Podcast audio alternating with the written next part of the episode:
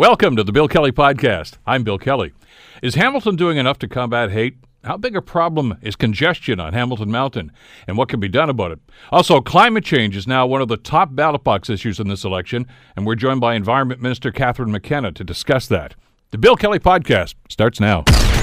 Today on The Bill Kelly Show on 900 CHML. I want to talk about something that has been a topic on this program many times, and that's the the concern about Hamilton and hate crimes. Uh, just the other day, of course, we had yet another story of, uh, of uh, anti-Semitism uh, with uh, spray paint and, and, graffiti, illegal graffiti, of course. Uh, and that's only the tip of the iceberg, of course. we've been talking about a number of different hate crimes, and it's it's certainly a black mark on the city's reputation that three of the last five years uh, we have had uh, more hate crimes per capita than any other city in, the, in this country, and and that's not something to be proud of, certainly. So, what's going on? Why is this happening, and what are we going to do about this? Well, uh, that's obviously a discussion that that is is going to be going on and has been going on at City Hall and in many other circles, including a number of community groups. Uh, and we we've got to obviously do something about not just the reputation, but for the safety of people. Joining us to talk about the the problem and hopefully to maybe point us in the way of some solutions is uh, Cameron Kroetsch, who is, uh, of course, the member of the uh, Pride Hamilton Board of Directors and has been very vocal uh, about some of these uh, incidents that have happened. Cameron, thank you so much for the time. Good to have you with us today. Thanks, Bill. Thanks for having me on. Well, listen, I, I wish it had been under better circumstances, but here we go again. I know this is a story. CBC has done a story about what's been happening here in Hamilton, and uh, obviously there are some, some, severe issues about what's going on. Uh, as, as you and I talked about, the focus of this whole thing started probably with Pride Week and the incident that happened at Gage Park. But I think, as you articulated to us a, a couple of weeks ago when you were on the program, uh, that wasn't the beginning of it. It just kind of shone the light on what had been going on for quite some time. Yeah, that's the thing. It, it has been going on for quite some time. There have been some more things happening lately. And you touched on those. Some anti Semitic things that happened over the weekend with swastikas and other kinds of hateful uh, imagery and languages at the at the synagogue, and people, you know, having their pictures taken in a threatening way in, in the mosques. And so this is an issue that's affecting everyone in Hamilton. It's affecting all kinds of marginalized communities, and it's something that's continuing to go on, as you pointed out. This look at this is our city. This is you know this is where we live. This is where we raise our families, where we where we work, love, play, etc. Why is it happening in our city? That's a good question, and, and you're touching on something that I think is causing a lot of dissonance for people. When I'm reading remarks from our leaders in our city, I'm seeing a lot of folks saying things like, you know, uh, I don't believe that Hamilton is a place where this is happening. Um, this is a diverse city and a welcoming place. And I think that what for some for some folks are realizing is that that's not the case for everybody. That hasn't been the case for everybody. And that might mean that uh, in order to find out how those communities, how marginalized, marginalized communities are impacted, um, some people are going to have to get closer to them, are going to have to find out how they're impacted, and have to listen to them. Um, there was a O show Laura Babcock did, and Kojo Damptey was on the show. Mm-hmm. Kojo made a really great point about saying that I want to echo here about saying that, you know, going out and talking to the people who are most affected by this then listening to what they have to say, and then taking that advice and implementing it. And that's what needs to be done here. Where where did the communication break down, or, or maybe more to the point, Cameron? Was there ever any direct communication line? Um, with who? Sorry. With any one of these affected groups. Yeah, that's that's a good question. I think that the communication has to come from a different place. Um, in that the article that the CBC wrote, um, you know, the kind of the comments coming from leadership in that and city leadership in those in those articles, like the mayor and the police chief and those kinds of folks, are are pushing are pushing things away and are defensive. Um, so things like you know saying things like I know in my heart that this is a welcoming and diverse city. I don't think people are saying that they think Hamilton is bad in terms of as a, as a city. Um, I think that saying things like that though pushes the problem away. And that's not how you have a conversation by basically saying this isn't a big deal. Um, that's the kind of the kind of flavor that is being presented right now when um, you act like it's not a big deal or it's something that people are blowing out of proportion or that it's not affecting everyone or that by and large people are accepting and welcoming. I don't think that's being uh, disputed here, but there's still a problem. And if you're not willing to tackle that problem by really having a dialogue that's genuine and l- really listening truly to what people are saying to you, then it's not going to go anywhere. Cameron, I've seen some of those comments. Uh, well, really, since last summer when when this really started to get pushed onto the front burner, I guess. And and you're right. I mean, I saw some some posts that basically said, "Look, this is no big deal. These guys are just blowing this out of proportion. This is their 15 minutes of fame." Uh, I, would like to think that we're better educated about the problem and, and, and the concerns right now. But are you still hearing that kind of feedback? Definitely. I think that people are still saying it. I mean, the article that was put up by CBC today, you had the police chief saying, you know, these things are happening not only here, but across the country. That's a, def- a tactic to deflect and to try and make it seem like, well, this isn't really a unique problem to Hamilton. Uh, it's a unique problem everywhere. And so, you know, our role in, in solving that problem is really limited to what everybody else is doing. And I think there's a really big phrase that's being used and has been used.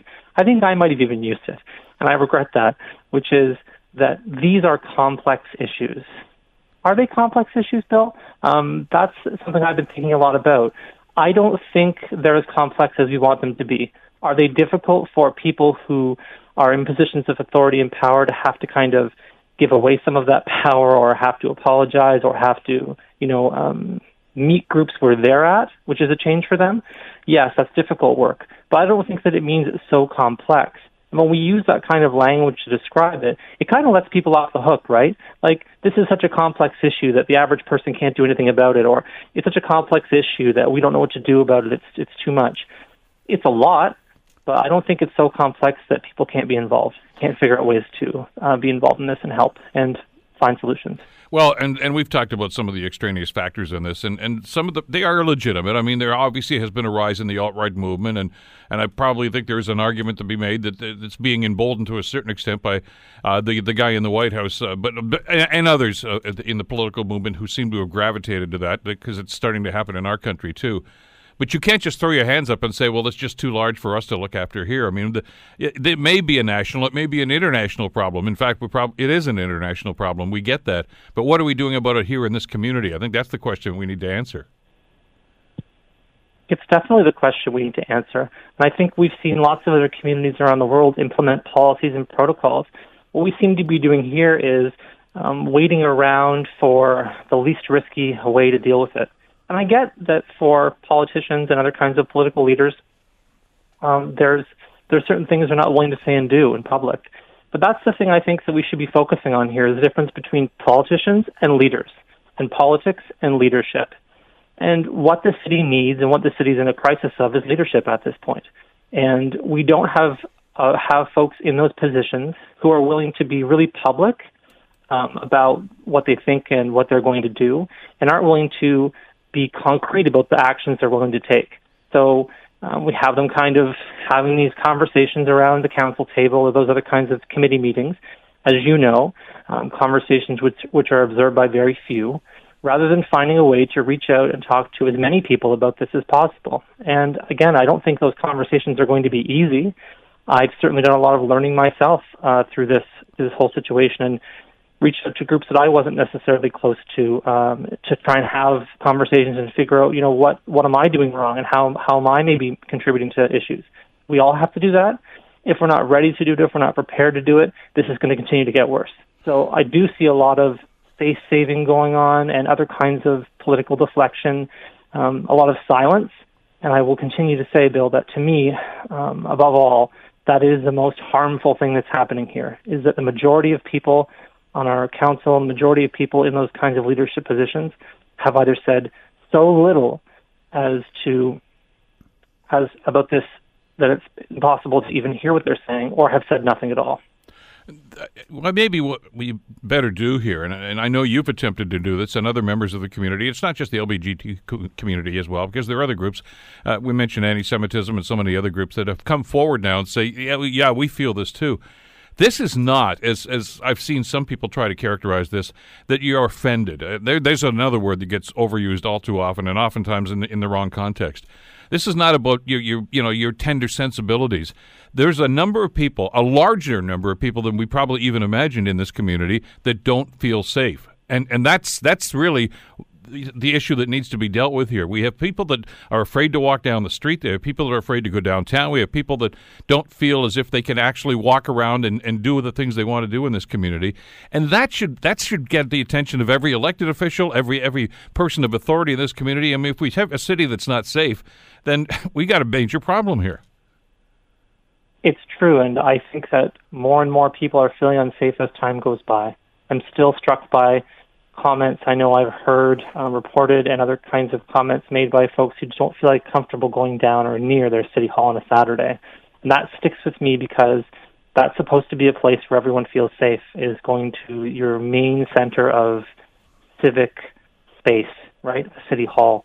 And people don't feel safe going down there or going by there at all on a Saturday. So, yeah, we have to think about what our duty is to ensure that people do feel safe. But I but I say increasingly, I think people feel less safe and less safe and less safe. I mean, I know myself over the weekend certainly had a lot of reflective moments about my own safety, about the safety of others I was with, and uh, this this can't continue to go on, Bill, without something um, more happening. And I, I wonder what it will take to happen, and that scares me because I think that um, as time has gone on, there's been a, a spotlight shone on this because maybe of what happened at Pride and because of the attention that got. But this issue's been going on for a really long time. And do we need to have another, you know, Hindu Samaj temple uh, incident?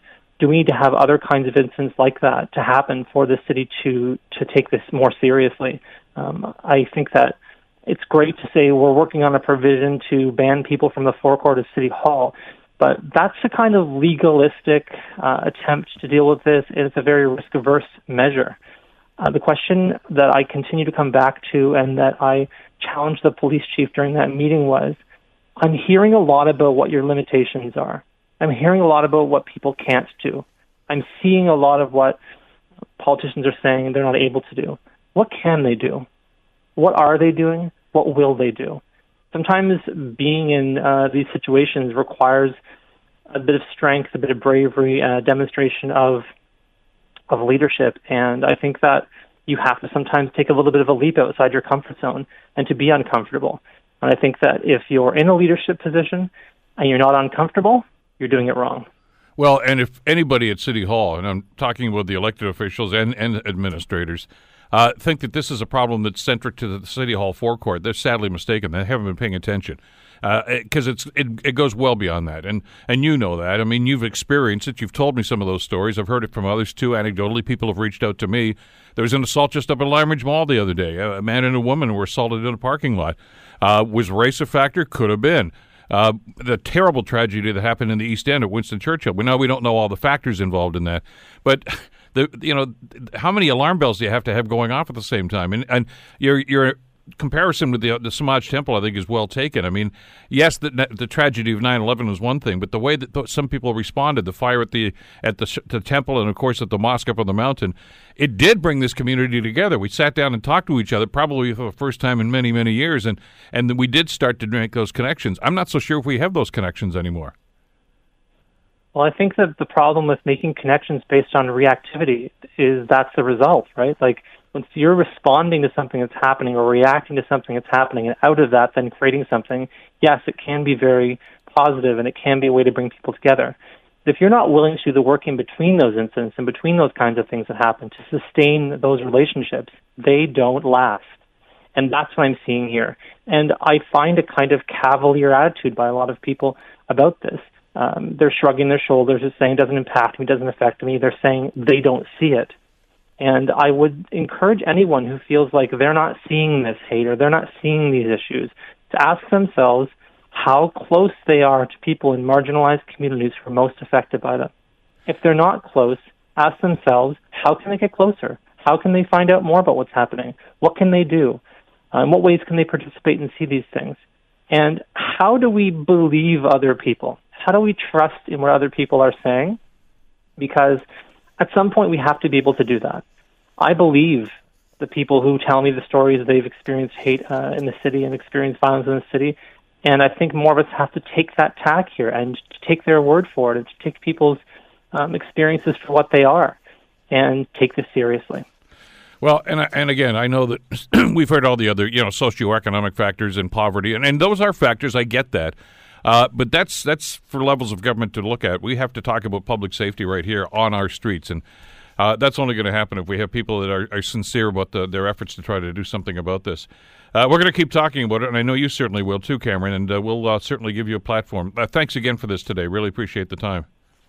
If I could squeeze one more thing in, Bill, if you don't mind, um, I'd like to just say that I think that one thing that's not getting attention here in the situation, and it's drawn to my mind because it's uh, on the cover of the CBC article, is the rainbow crosswalk. And I just want to say that I think that there is a lot of low hanging fruit out there like that, um, where we see that kind of, you know, scarred, um, rubber marked um, as an emblem of, uh, a symbol of the city's understanding of how it relates to Two Spirit and LGBTQ folks.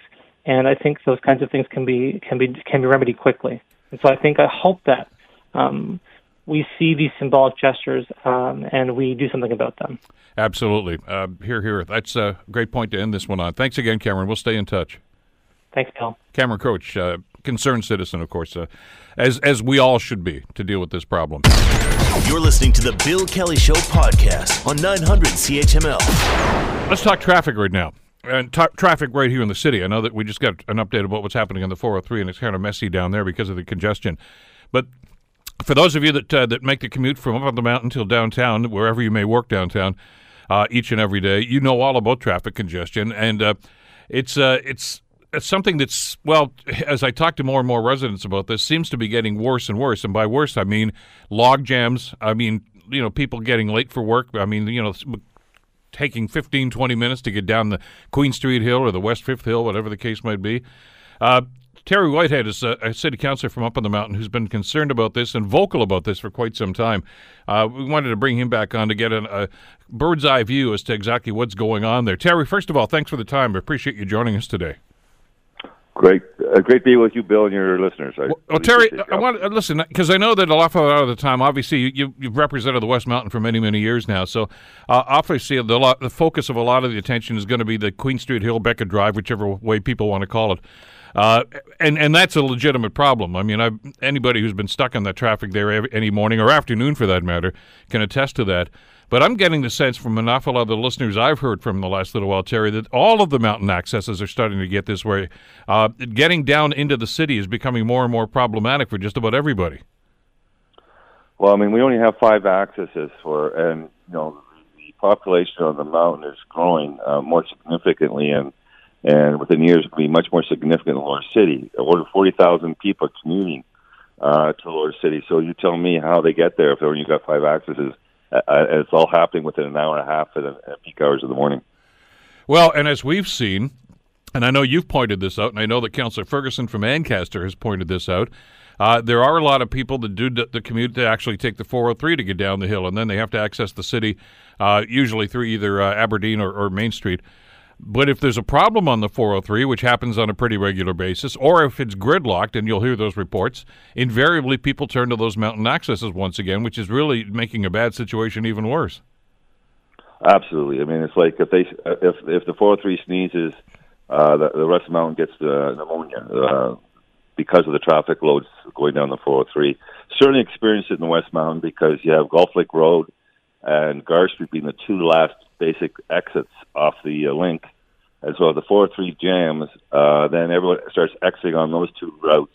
And those two routes lead them to Queen Street Hill and the West Fifth Hill. Uh, and it impacts West Fifth, it impacts Garth, it impacts Scenic uh, significantly to the point where I get complaints that people uh, during those hours can't not cannot even get out of their driveway to get on the street. So what's causing this? I mean, you've been studying this. You've talked to your council colleagues about this for years now.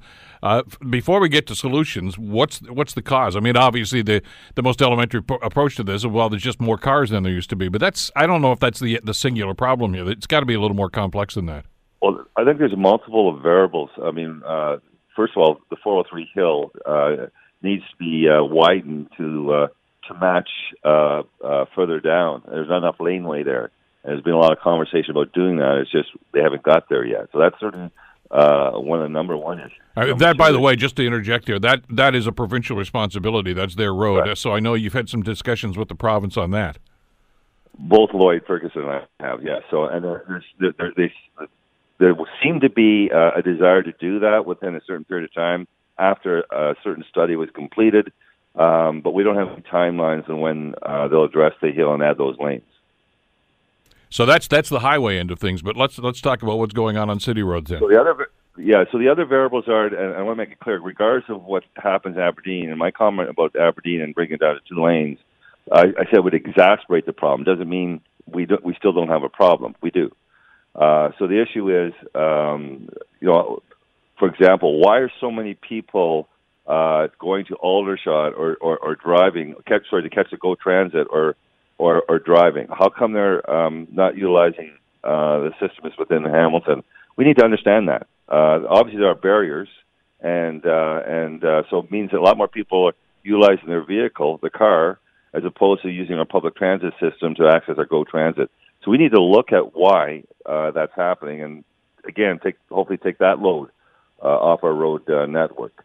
But uh, it's pretty clear that um, the accesses we have uh, may have served the, uh, the the population that we had, um, but I don't think that it was ever anticipated uh, that we wouldn't expand our accesses to meet the growing needs of uh, of the mountain and beyond. Well, let's let's talk about that because I mean, we're talking about what's going up on top of the escarpment, and uh, obviously, if it's going down the escarpment, uh, there's there's a bottleneck there too that needs to be addressed. But there are some other concerns too, and this is not news. Obviously, not news to you. I know you've been dealing with this for quite some time, uh, and anybody who's been involved in that.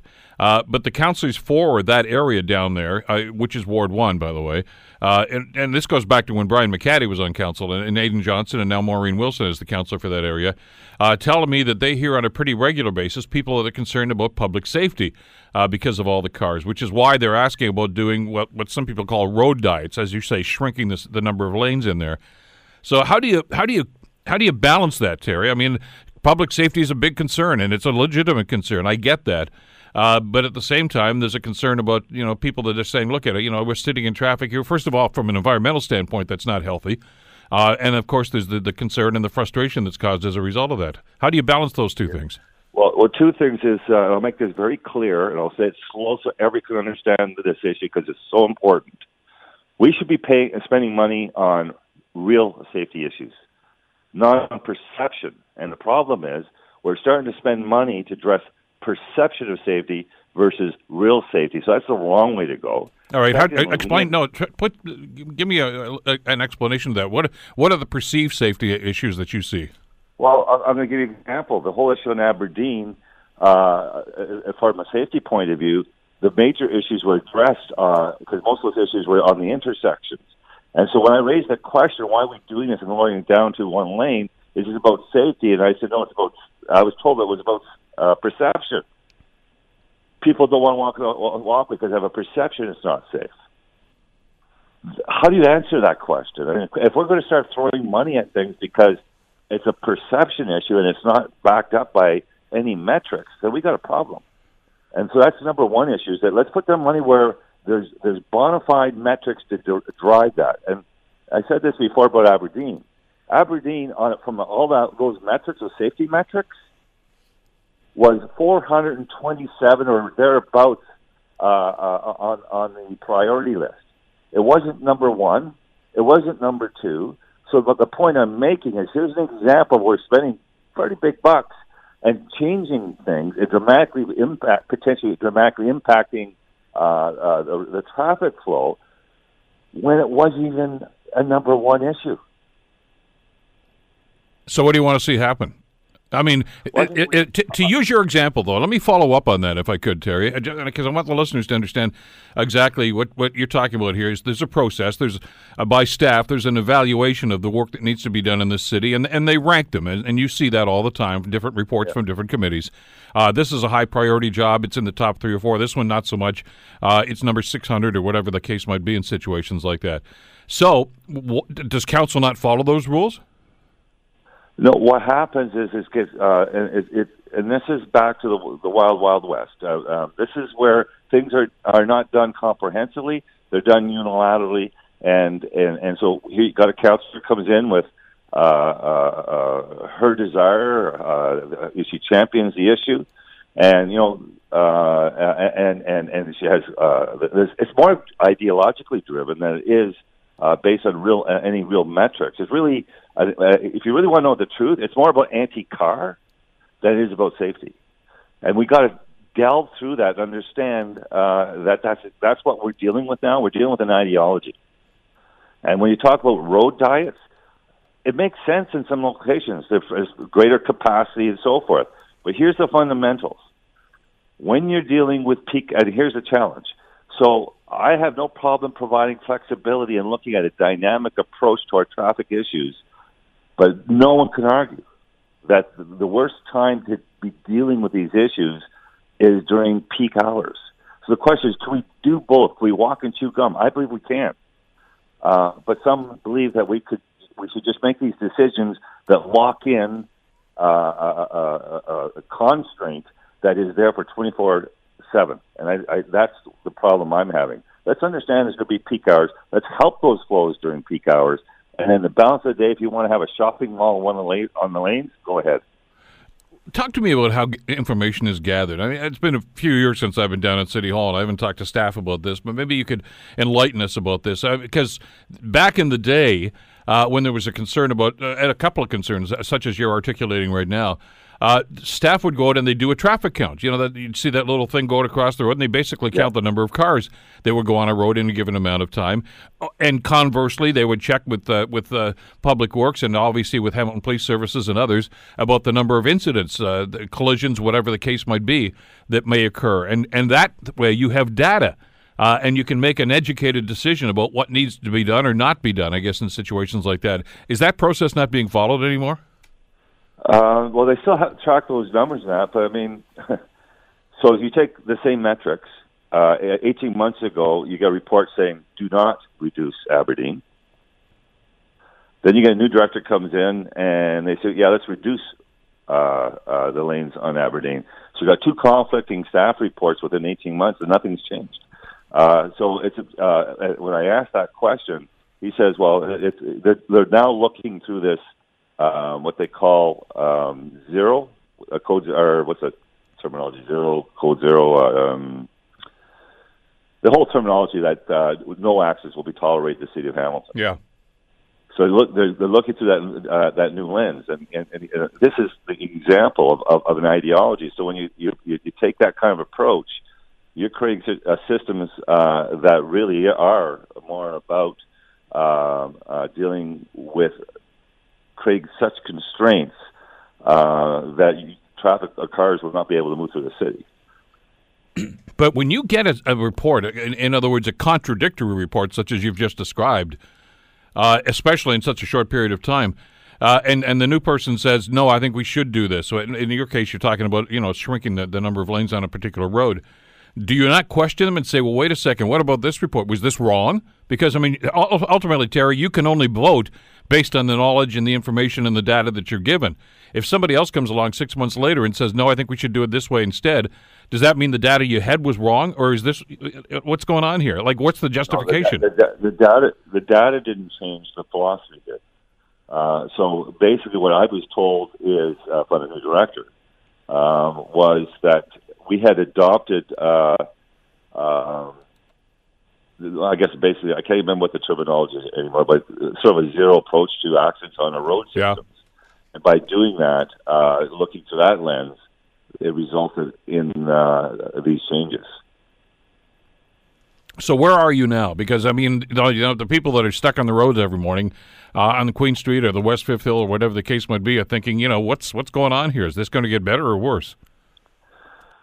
Uh, well, uh, so what we're doing right now is uh, uh, they, we delayed the Queen Street Aberdeen uh, implementation until the spring of next year, uh, and it also buys time in the context of looking at some of the issue, other issues on the mountain. Thus, the motions that I hope to bring forward after I have all the information collected. So. We need to look at this comprehensively, and, and, and you know we've been focusing a lot on Aberdeen, but I want to make it clear that we've had we were having issues prior to the whole conversation about reducing Aberdeen, uh, because the traffic is you know try and pull it on Stonechurch on any given day morning. Uh, it's getting more and more challenging. I got people that live on Stonechurch uh, that had accidents just pulling out of the driveway because they went from. And here's back to this philosophy, right? So you got a, what they call a complete street. And it sounds good. You know, well, you got the bike lane, you got the, the the center turning lane, and so forth. So it was a two, it was a, a four lane that went down to two lane. The problem is when you got driveways and, and, and intersections uh, coming onto that street, and you don't have any gapping, I mean, you got a high level of traffic then you're asking those people in those neighborhoods and those people that live on the street in the driveways uh, to compete to get onto the drive uh, onto the road network. So in the old days, people would pull over from the curb lane to the center lane allow people to pull out other intersections or out of the uh, driveways. Well, you don't have that opportunity anymore. So what happens now is you've got to wait till there's a window to do so. And if the traffic is so heavy, it, it, it creates a conflict. No, your point's well taken. I, I, we've, we've got friends that actually, actually a neighbor of mine that goes to Mohawk College, and uh, it's bumper to bumper from Golf Links Road all the way to West Fifth on Stone Church every day, not just once in a while, but every morning. It's like that, and and I, I, you know, and again, that's a single lane. That's down to two lanes now because of the bike lanes and everything else. And I'm not saying get rid of the bike lanes. I'm just saying we got a problem here, and I don't really see too many people down at City Hall trying to do a whole lot to try to solve it. They're simply just saying, well, that's the new normal. I don't think that's a satisfactory but, answer. There's an example of a road diet, right, that has failed. In, in, in fact, the conflicts and the accidents have actually gone down. So when people sell the philosophy, we better understand uh, that is not necessarily applicable under certain circumstances. And if you have such growth uh, in regards to driving density or uh, congestion or more traffic, then you just took out the capacity on that road network. So how does that solve the problem? Well, clearly it doesn't solve it. It seems to be making it worse. But what I'm looking right. for, and I think what a lot of, of commuters are looking for here, Terry, is is a solution. I know you've been vocal about this. Uh, I know others have spoken up about this. Uh, and and just as and again, I don't want to put an us versus them spin on this, but I mean, there's a reality here. Uh, just as the downtown councilors for years have been suggesting that other councilors on the mountain and some of the outlying areas uh, have to show a little empathy for for the downtown, and I think you have uh, in many many ways. Uh, you also have to have some empathy for the people that live on the mountain. Well, it's a two-way street, and, and I want to make it clear that the downtown aren't without challenges, uh, and I do sympathize. The reality is, is that they have less local road systems than what appears to be more uh, uh, what I call arterial road systems, which impact neighborhoods. So they have a, a frustrated situation themselves. So I appreciate that, but somewhere we've got to find the solutions where we keep the traffic on main roads and take them off local roads and then define what the local roads are so that we can have a win-win as best as possible as opposed to almost punishing different areas of the city. That's not a good approach. We need to find a comprehensive approach uh, that addresses the issues. And, by the way, there are issues downtown, and so I want to make it clear we need to be working with the downtown councilors uh, and, and, and find those solutions that don't ripple up on the mountain either. Well, and you've been around council long enough to know, and I certainly have seen this and continue to see it today, that one of the unintended consequences of this is uh, is when you shrink a road like that. And maybe the best example a lot of people could understand is King Street in, in downtown Hamilton, uh, the International Village, right, starting at Wellington Street. Uh, it's down to just one lane or two because of all the situation, two lanes. Uh, everybody dekes up Wellington and goes down Hunter, and Hunter's much busier now, and that's a, a, almost a residential neighborhood. Uh, I'm afraid if they do what they're going to do or planning to do here, you're going to see a lot more traffic on those side streets, and that's really you know making their concerns about safety uh, legitimate concerns because they're the but they're the ones that are driving the traffic there. Well, the other challenge is if you really believe in our public transit system, how does this uh, make people take public transit when you jump on a bus and they're caught up in the same traffic loads. Yeah, exactly. Um, Terry, we got to leave it. We got to leave it there for now. We're just about out of time now. Uh, we'll continue this obviously as as this goes on, but I'm sure you're going to get a lot of feedback about this conversation today, and hopefully that'll spur some action down at City Hall. Thanks for the time today, Terry. Thanks, Bill. Thanks, I appreciate it. Ward 14 Councillor uh, Terry Whitehead uh, from the West Mountain. And uh, listen, I, I, now I go to work at 4 o'clock in the morning, so I don't see a whole lot of this. I mean, it's busy even on the 403, even at that time of the morning. But uh, for those that leave uh, and do the commute anytime from about 6.30 until even now, I guess, uh, you know what we're talking about. You're listening to the Bill Kelly Show podcast on 900 CHML. Climate change, according to an Ipsos poll, now emerges as one of the top ballot box issues among voters in uh, this uh, election, which of course is going to be on October 21st. Uh, by the way, I should also mention the advance polls are starting this weekend. Uh, so check your uh, voting card. They'll tell you on the back of it uh, where your advance polling location is if you want to do that. But this is interesting because for the longest time in past elections, uh, obviously healthcare, the economy, those are the big issues that a lot of people are concerned about. And uh, climate change was something that was way down the list, but it's on people's minds now, and I think justifiably so. Uh, and so, to that end, uh, we're uh, pleased to welcome back to the city, actually, and back to our program, Catherine McKenna, who is the Environment Minister. Uh, and uh, first of all, thanks. This is home for you. This is really a home visit for you because you were Uh, born and raised here. Absolutely, Bill. It's always great to be back. Actually, your studio is just down the road from my parents' Yep. house where they've lived for over 50 years, and St. Mary's High School is around the corner. I went to high school. Still, still the same place, uh, and you don't get back here as often as you could, uh, as as, as you'd like to, obviously, because this gets you busy. I, I was going to say right around the country, but I mean you've attended international festivals and, and a number of different things right now. But uh, uh, we're into campaign mode right now, and this is I, I think it's a burning issue. I mean, you're always going to have the economy as, as a number one issue, and, and healthcare, which I don't think got as much attention as it should have at the debate. But that's that's that's the bad on the on the moderators, not on the uh, the contestants involved in this thing. But let's talk about this. Are you surprised, by the way, that it's it's risen to to the height of, of awareness that it seems to have done in this election campaign? You know, Bill, I'm really happy about that. Uh, I think it's really important that we have a serious conversation about climate change. It's not just an environment issue, it's an economic issue. That every time we see extreme heat, people dying, or we see flooding where people are losing their homes, uh, or we see wildfires where literally the West is, is burning, um, there's huge impacts, including on the economy. And I think people have realized this because they've seen the impacts over time. Um, whether, you know, it's, it's extreme weather here, really, really hot, which is dangerous for seniors. Um, impacts on, we're seeing invasive species, um, ticks and Lyme disease going up here. And I, I love coming back to Hamilton. And of course, I love um, Lake Ontario and, and the harbor front. I mean, we're now seeing invasive species like fish that are coming up, um, which is a result to warming waters um, and, and other impacts of climate change. That's having an impact on Cootes Paradise. Yeah, we, it's we talked a to the real- Bay Area Restoration Committee Yeah. folks a couple of weeks ago about this, and this is this is a real threat to the ecosystem here. It's a real threat to the ecosystem. Um, in fact, today we just made a great announcement. Uh, I was with uh, local candidates here from uh, from Bruno Uggenti, Jasper Kujavsky. Um, I was also with Karina Gould. Um, unfortunately, Filomena Tassi's mother is very sick, so she wasn't able to be there. And of course, Bob Bratina and Sheila Copps. And we were talking about how if we're reelected, we will work on creating, uh, uh, protecting Cootes, uh, not just Cootes Paradise, but all the way um, uh, to the escarpment. And this is a huge opportunity because it is being impacted by climate change. And I look at what Sheila did, and it was amazing to have Sheila Copps back, reminding people that these ridings uh, used to be liberal. Uh, Stan Keyes, also here in in uh, in Hamilton Center, and it made a real difference to people's lives here. Um, the cleaning up of the harbor would not have happened uh, if it wasn't for Sheila Copps. And then when we got conservatives, they stopped the progress. So p- elections really matter. And getting back to your point about climate change, let's be clear. So a couple things which I think it's important for your viewers to know. Um, there, climate scientists and economists have rated all the climate plans, and you know people are saying, well, what about NDP and Greens versus Liberal?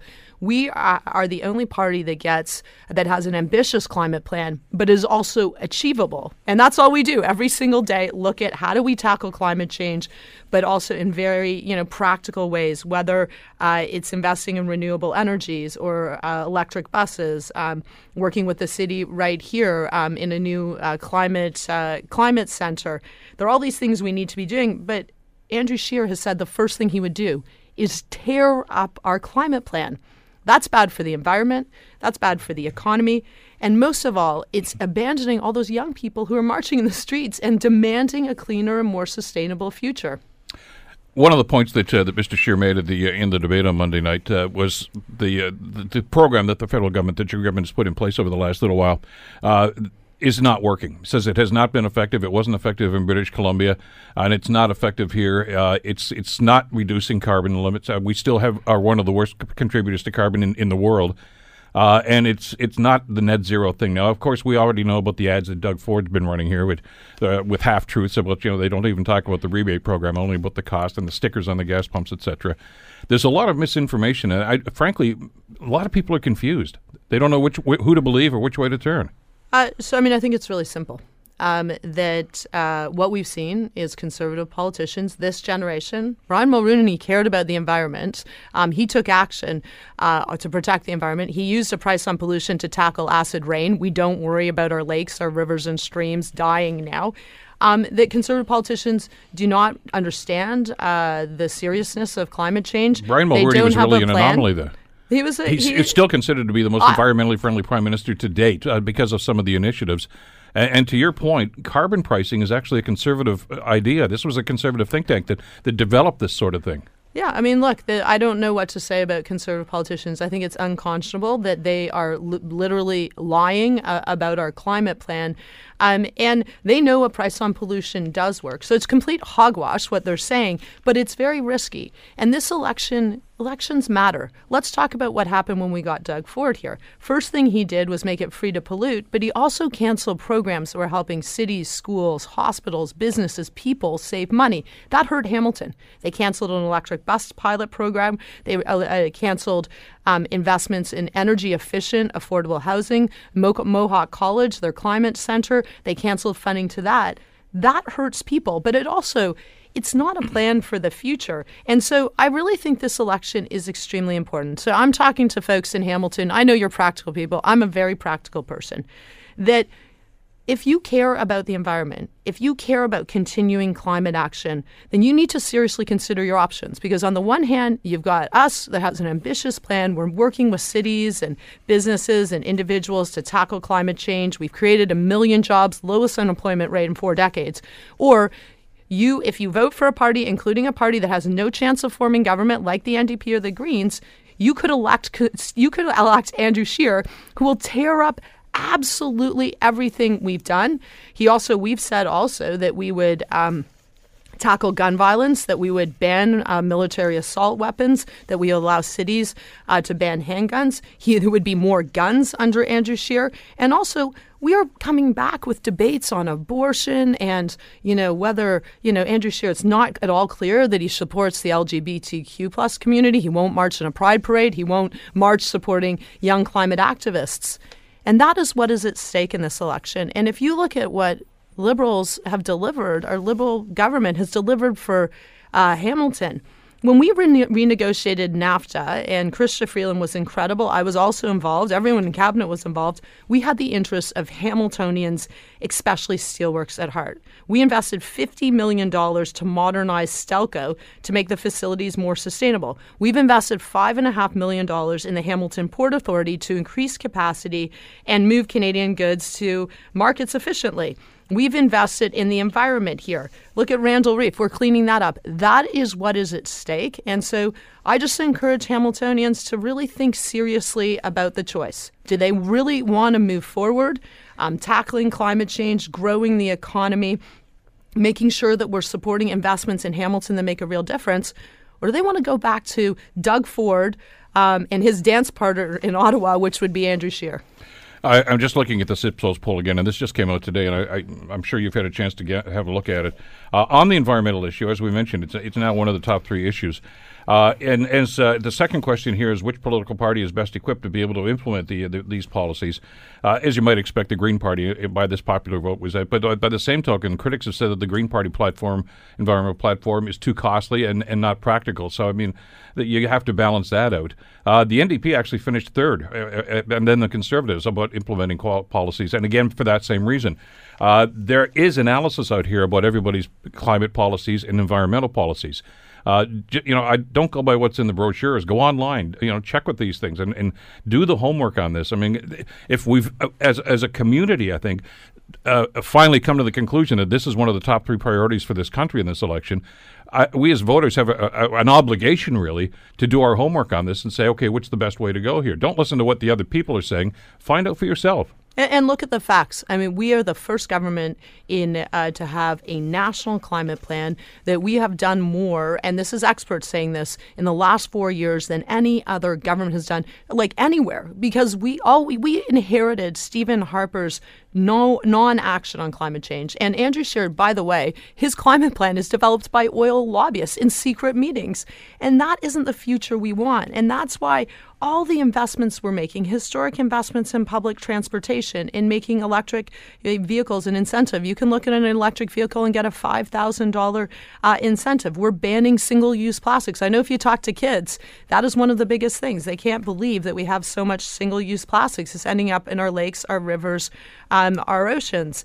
Um, yes, we're putting a price on pollution, but we're giving the money back to people through the tax system because at the end of the day, you have to have a, an ambitious climate plan, but it has to be practical and people have to be at the heart of it. When I talk to uh, Hamiltonians, they care about climate change, but of course they care about jobs and paying the bills.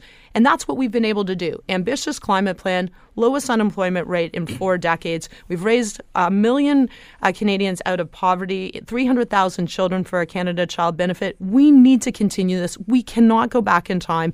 And that's really what's at stake in this election. Do you want to continue to move forward in progress that's helping families? Or do you want to go back to the Stephen Harper days where there's no plan for the environment, no plan for the economy? I want you to address an issue that comes up time and time again when we talk about climate change and, and environmental plans and one party versus the other, et cetera. And and there are those that, that support, as you say, the, the third and fourth line parties here, the Greens and the NDP, and suggest that these plans are practical, even though uh, the experts say they aren't. But the biggest criticism is, and, and I know you've heard this as, as, as the environment minister, uh, I know you heard it when you were at that conference in Poland last, last winter about this too. Is that it's it? How can the Canadian government say that they're environmentally friendly and at the same time support pipelines? And they they see that as as contradictory. So I think this is a really important point um, because people do say that. Well, I don't understand. The reality, we are in a transition. 95% or more of people outside, if I go outside the city in Hamilton, are still driving cars that use gas. The transition is not going to happen overnight. And we have said no to Northern Gateway Pipeline, but yes, we did approve the twinning of an existing pipeline because to not do that, would have hurt workers and our economy and would have done nothing to get people out of their cars. There's still the demand. What are we doing to deal with demand? We're putting a price on pollution. We're investing in electric vehicles, in public transportation, in clean fuel standards. And this is what I've realized in four years. I'm the second longest serving environment minister. That you need to work hard every day, talking like a real person, but also acting with people's interests at heart.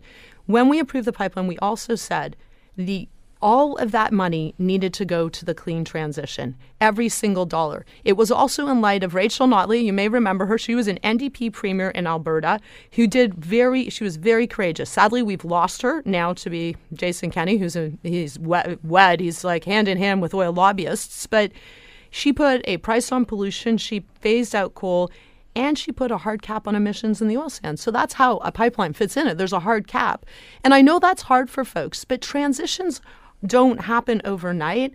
And you need to figure this out. And the most important thing we need to do is not elect a government who's beholden to oil lobbyists, who would make pollution free, who will rip up our climate plan, and who won't continue to move forward. And I know lots of people care about the environment. I work every day. That's all I think about every single day. I have three kids. But what we've done, we have an ambitious plan. We've also committed to net zero emissions by 2050. That is the science. But we're doing the hard work to get there.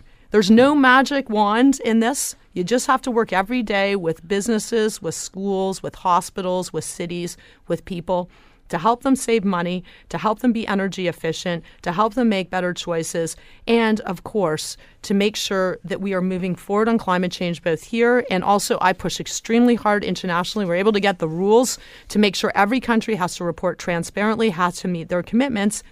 But we need to move forward, folks. That's my message. Uh, we can't go, you elect Andrew Scheer. If we elect Andrew Scheer, uh, we're going back in time and we're going to lose everything. I, I, by the way, I support the pipeline, always have, and I, I, I don't see that as a conflict uh, because I think your point's well taken. We're not ready yet. I know there's some people that are going to say we should be going electric when it comes to vehicles. We're not there yet.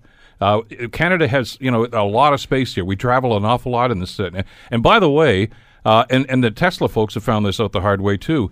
Uh, electric cars don't work as well in the cold climates as they do in Southern California, where they test them a lot. So there's a lot of work that still has to be yeah, done. And it, but look, I think we're making the advances. They are, but we're not there yet. No, we're not, and we're not there yet. Like we've said, and actually, I think the NDP uh, also supports this. We need to have 100% electric vehicles by 2040. We're in 2019. Like this isn't happening overnight, and we were the only party in the last election who said we were going to make historic investments in public transportation, in green infrastructure, in energy efficient, affordable housing. Every other party, including the NDP, was going to balance the budget. That was their focus. If we hadn't done this, we wouldn't be on track to tackle climate change because you need to make these historic investments.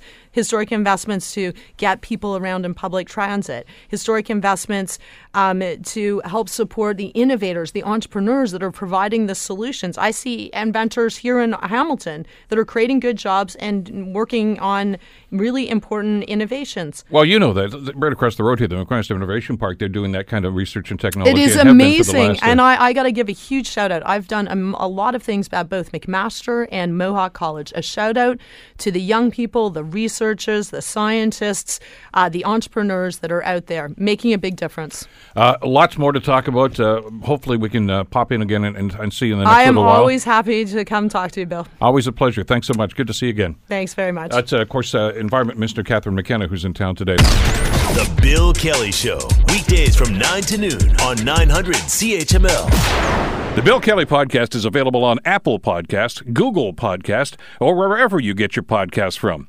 You can also listen to The Bill Kelly Show weekdays from 9 till noon on 900 CHML. I'm Bill Kelly. Thanks again for listening. And don't forget to subscribe to the podcast. It's free, so you never miss an episode. And make sure that you rate and review.